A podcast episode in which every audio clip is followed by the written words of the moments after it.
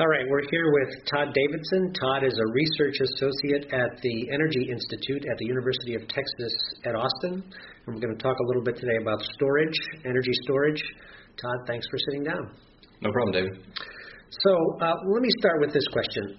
Uh, because wind and solar generators tend to generate power at the same time and only at certain times, in a high penetration of renewables future, we're going to have too much power at certain times and not enough power at other times, suggesting a role for energy storage.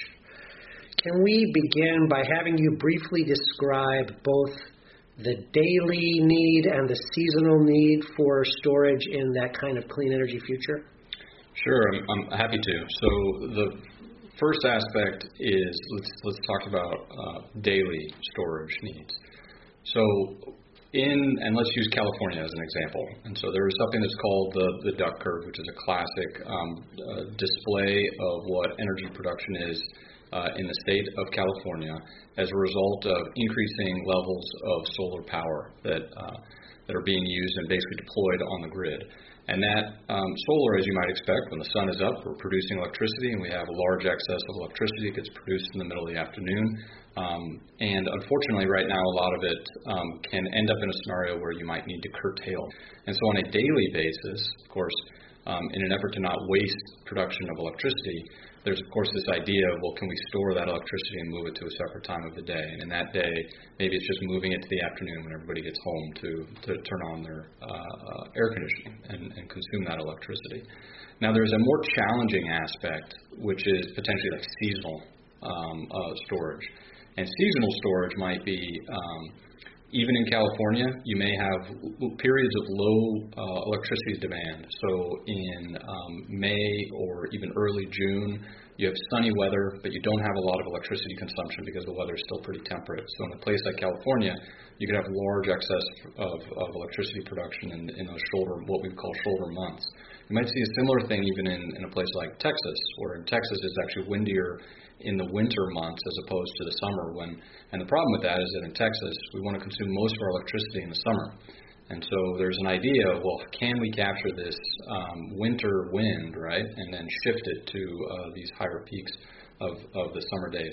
And those that type of shift is actually much more challenging than a daily shift of, of electricity because it has to occur over longer periods of time, which in, in, uh, involve basically larger engineering challenges.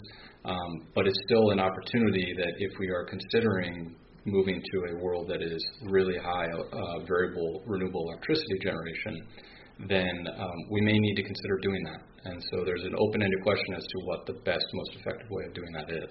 Yeah, I, I look. We, I just happened with my class to look at the Cal ISO app yesterday, yep. and they curtailed solar a little bit yesterday. Yeah, that's happening. We're talking in late April of 2019. Right. Um, so many people think of batteries as one of the solutions to the short-term storage or the daily storage need, and presumably why California is providing all these incentives to install storage on the grid, um, have utilities do it.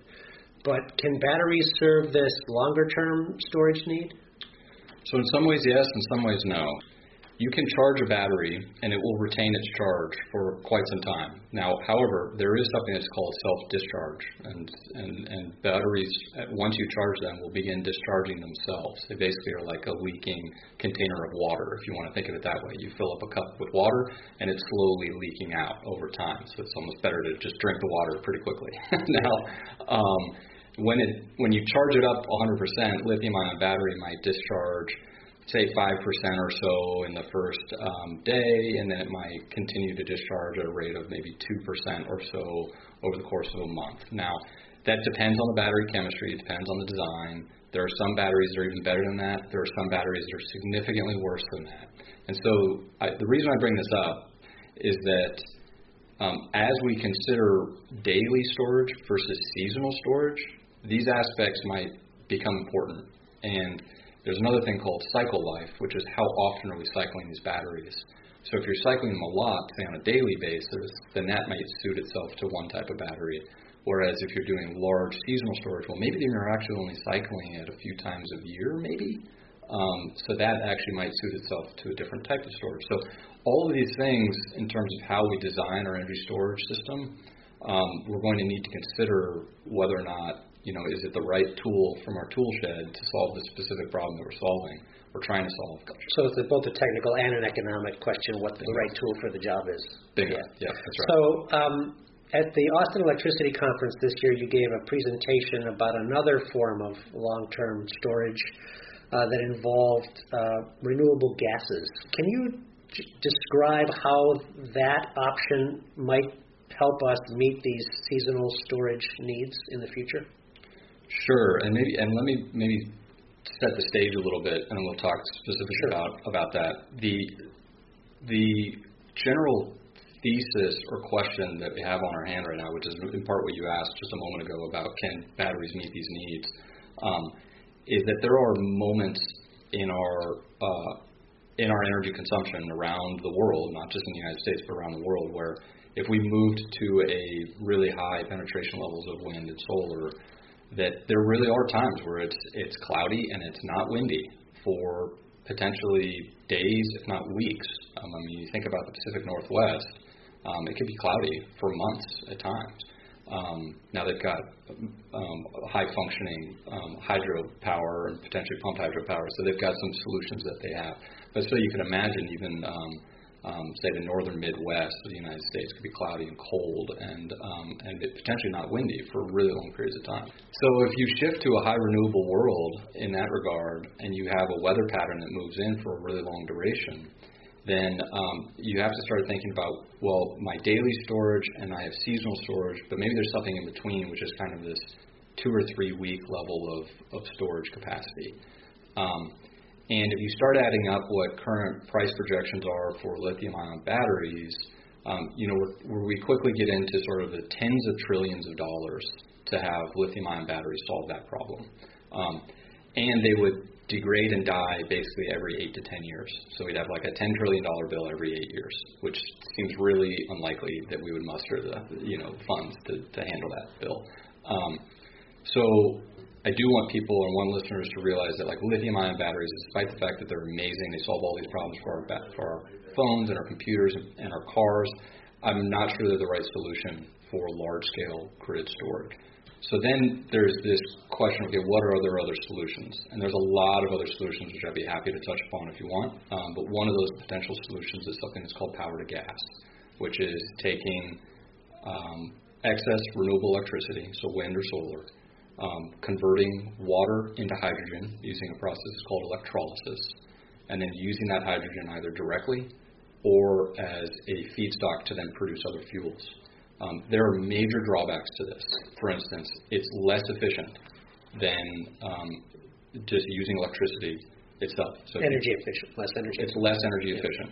So if you just you take electricity from solar power, put it directly in a battery, and drive your car, that is significantly more energy efficient than using that electricity to produce hydrogen, to put it in a fuel cell to drive your car. Hands down, the battery is, and just doing electricity is more efficient than the hydrogen. What I think becomes more interesting is when you start talking about decarbonizing other sectors of the economy that are really hard to uh, decarbonize, like industrial heat, residential um, applications. So it's it's more complicated than even just electricity generation um, and transportation, there are other sectors of our economy that also need to be tar- carbonized, and that's where um, it's worth thinking about. And these gases might be appropriate. This approach to storage might be or even a better fit in those other sectors. It may be, yeah. So if you think about, um, so we wrote some papers on using hydrogen and such for the transportation sector. So I think it's still relevant there, and we should still be thinking about it because, say, like it might still be a good fit for like heavy duty trucking.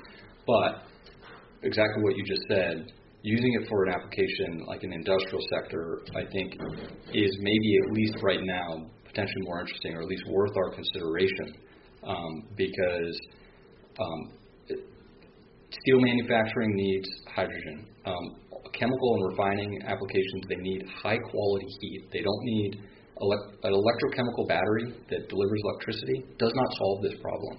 We need high temperature industrial heat that currently comes from methane.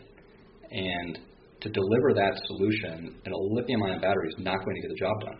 Um, unquestionably, it's not going to get the job done really. And so, um, if we have aspirations you know, to go 100% renewable or even just high percentage renewable, even if it's you know 80 or 90 percent, um, then we have to be giving consideration as to how do we decarbonize these other sectors of the economy that would not be solved with lithium-ion batteries. So I'm old enough to remember the first period of optimism about hydrogen. Yep. Um, and there it seemed to run into a chicken and egg problem about sort of a delivery system. This is for yes. hydrogen vehicles mainly. I think was okay. people were talking about at the time. And um, you know we don't have that delivery system the way we do for for natural gas, right? Yep. So in these industrial applications, would this be on-site production of hydrogen, or would you need that same sort of delivery system? So it's a great question, and it's actually something that we're wrestling with right now. And one thing I want to make clear is that we, we do not have all the answers for this right now. And I do I do actually still retain a healthy skepticism about the application of hydrogen because I do understand and know the history of it, um, and I think that help, I think skepticism on this topic is very healthy. But I do look at this as a potential application that, from a technical standpoint, could solve some of the decarbonization questions of the industrial sector. And so how we distribute this fuel is a really important question. One opportunity is looking at how do you do you ship um, if you have West Texas wind and you're supplying hydrogen to the Texas Triangle, so basically the Dallas to San Antonio to Houston and, and include Austin in that loop or that triangle. Um, and if you're moving hydrogen for that large consumption center in the eastern portion of Texas, then um, do you ship hydrogen or do you ship electrons? And the and then you get into another um, uh, potential um, part of your, your sort of optimization question is do you have centralized or do you have distributed hydrogen production? Um, so are you producing hydrogen on site, say at large gas stations, the equivalent of a large gas station or the equivalent of an industrial facility, or are you producing it at an even larger site that's centralized hydrogen production and then distributing it from there? As you've already highlighted, there are real questions or problems with then distributing hydrogen because we don't already have that uh, infrastructure in place, um, or at least that dedicated infrastructure in place. And the reason I emphasize dedicated is because we can inject hydrogen into our existing natural gas infrastructure. Um, so we can put it in existing pipelines. Now, how much we can put in there is another open-ended question. Um, some will say up to, say, 20 percent. Um, some that I have heard uh, a gas utility say, well, they're really actually more comfortable at probably 5%. So we can move hydrogen in existing infrastructure, but how much we can move in there is still sort of to be determined, and it certainly would not fully decarbonize that infrastructure. Because you'd be using the mixture at the other end. You'd be using the mixture at the other end, yeah. which has implications on the burners. so you can imagine at, if you have a gas stovetop or gas range at your house, um, you would now be burning a mixture um, of of what's the equivalent of primarily methane and and hydrogen, um, and which has minor implications on how your burners work. But maybe even more critically, it has implications on like how a natural gas turbine would work, a power plant, because they'd be consuming basically the same mixture of gas, and they're really fine tuned actually. So you might need slightly different combustors that are in those engines um, to burn this mixture that is doped essentially with a higher percentage of, of hydrogen. Um, but the reason why this gets interesting, though, or part of the reason why I think there's something that we need to really consider and talk about here, is because we have really large natural gas storage infrastructure in the United States. So, so we have the ability to store over 10% of annual natural gas consumption in the United States. That just dwarfs anything in the electricity sector when it comes to storage. Um, and so, if we can get creative and figure out how to leverage the existing infrastructure that we have that's associated with natural gas in order to use it to distribute renewable, either hydrogen or renewable methane, now we might be onto something. Mm-hmm. Because the natural producing renewable natural gas or renewable hydrogen you know, in and of itself might be really expensive, and as I noted earlier, like it's not as efficient for transportation sector. So this is not a silver bullet. This is not going to solve all of our problems. We can't just like fall asleep perfectly happy, you know. But at the same time, I feel like there might be something here that at least it needs to be part of the conversation because we are on track if we really are going to try to decarbonize to spend literally trillions and trillions of dollars. And so there's a question there of how do we leverage our existing assets um, in the most efficient way possible. Yeah, and one of the reasons I wanted to talk to you is because I think we hear a lot more conversation, at least in my circles, about the daily storage or the yeah, overnight storage mm-hmm. problem than we do about these longer term storage needs that might be associated with the kind of wind drought that you mm-hmm. hypothesized earlier and uh, gives us something to do with all those excess renewables that are uh, going to be on the system um, in a higher penetration future. So can you give us a sense of the, the so, so, so if we have a few months worth of storage, maybe a month, month and a half of storage of gas that we use now in the system, if we could sort of leverage that in some way, that sounds like the same, like enough storage to cover the kind of sort of down periods. The seasons are not very not very frequent, but mm-hmm. predictably uh, going to happen. Sorts of down periods that we we will expect to see in the in a wind and solar future. It's it's um, it's potentially possible from a initial whiteboard check on this. It looks potentially really interesting as to how this could be leveraged to solve some of our energy storage problems. Now, the flip side of it is also um, a question of like, well, should we just continue using um, natural gas that's collected conventionally and then use like carbon sequestration? If you scope the problem that we have to have, it has to be 100%, you know, wind, water, solar. If that's your scoping of the problem, then we're going to need a lot of storage. Um, and all that storage is going to be really expensive. And how we um, acquire and purchase and maintain and operate all of that storage, that's where I get into a discussion of okay, well, can we maximize our pumped hydro storage? Can we maximize our um, uh, our electrochemical battery storage? Do we need to get into this world where we're producing hydrogen from electrolysis? And I guess part of why you're hedging is also that you know what, this particular technology is going to be competing against other technologies uh, in whatever institutional environment we have in the future, yep. um, and whatever regulatory requirements are imposed upon that. So it's going to have to beat nuclear and pump storage hydro and carbon capture and storage or, or whatever it is. That's exactly right. Um, and so that brings me. You mentioned something that that uh, has always been curious to me, and that is we we have a lot of already on the system one kind of storage, and that's pumped hydro. Yet we don't seem to be interested in building more. It's not like conventional hydro where all the good spots are taken. There's still spots where we could build pump storage hydro, but in most of those places we seem to be very pessimistic about the ability to get the permission to do it, to finance it, um, which makes your the, the existing infrastructure that you talk about in connection with gas is all that much more attractive. We do have a a challenge of, of building infrastructure, I would say, in um, uh, in the United States right now. It's it's hard for us sometimes to get that job done, and now there are often very good reasons for why it's it's challenging whether or not we can continue building out and expanding that infrastructure, I think is will be an interesting one. Pumped hydro is clearly uh, an important part of our energy storage, and it's also the equivalent of seasonal storage. Um, um, it even leverages nature's classic seasonal storage, which is snowpack in the mountains. Um, and so it, it it's actually really valuable in many ways, collecting it you know in the Sierra Nevada or the Rockies over the winter, and then then we can use it equivalently in the summer. Um, that's uh, that's really valuable um, to, to leverage that sort of parallel um, aspect of, of our of our weather. Now, how if we're unable to build that infrastructure, then yeah, I do I do begin to look at can we be leveraging um, other um, dynamics of our grid or weather patterns of you know high peaks of, of solar in the summers and potentially peaks of wind in the winter in some parts of the country uh, and and utilizing that in a way that, that produces seasonal storage. And of course, what I haven't what I haven't really brought home yet is the reason why you know this is potentially of, of great interest is because you know we're storing that electricity in the equivalent of a chemical bond. Um, and we're doing it just like essentially what nature has done forever, which is it took solar power equivalent and put it into hydrocarbons and stored it for millennia, and it stayed there.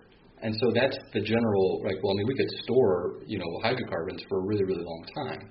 And so that's um, the sort of equivalent process. It's just a very challenging question to figure out whether or not it is it the most economical thing. From a technical standpoint, I'm confident it would work. Um, from an economic and policy standpoint, that begins to actually get more challenging. My engineering mind can't necessarily wrap, it, wrap around it yet. So you you began with the energy inefficiency of all this, and we're coming back to the energy. Yeah, and, true. And, but but it becomes economically, it may become economically efficient in a world where we are just going to have an intense need at at, very, at certain points of time for energy that originally came from some sort of clean process. Um, well, thanks very much for sitting down to talk with us, Todd. It was a pleasure. Great, thanks.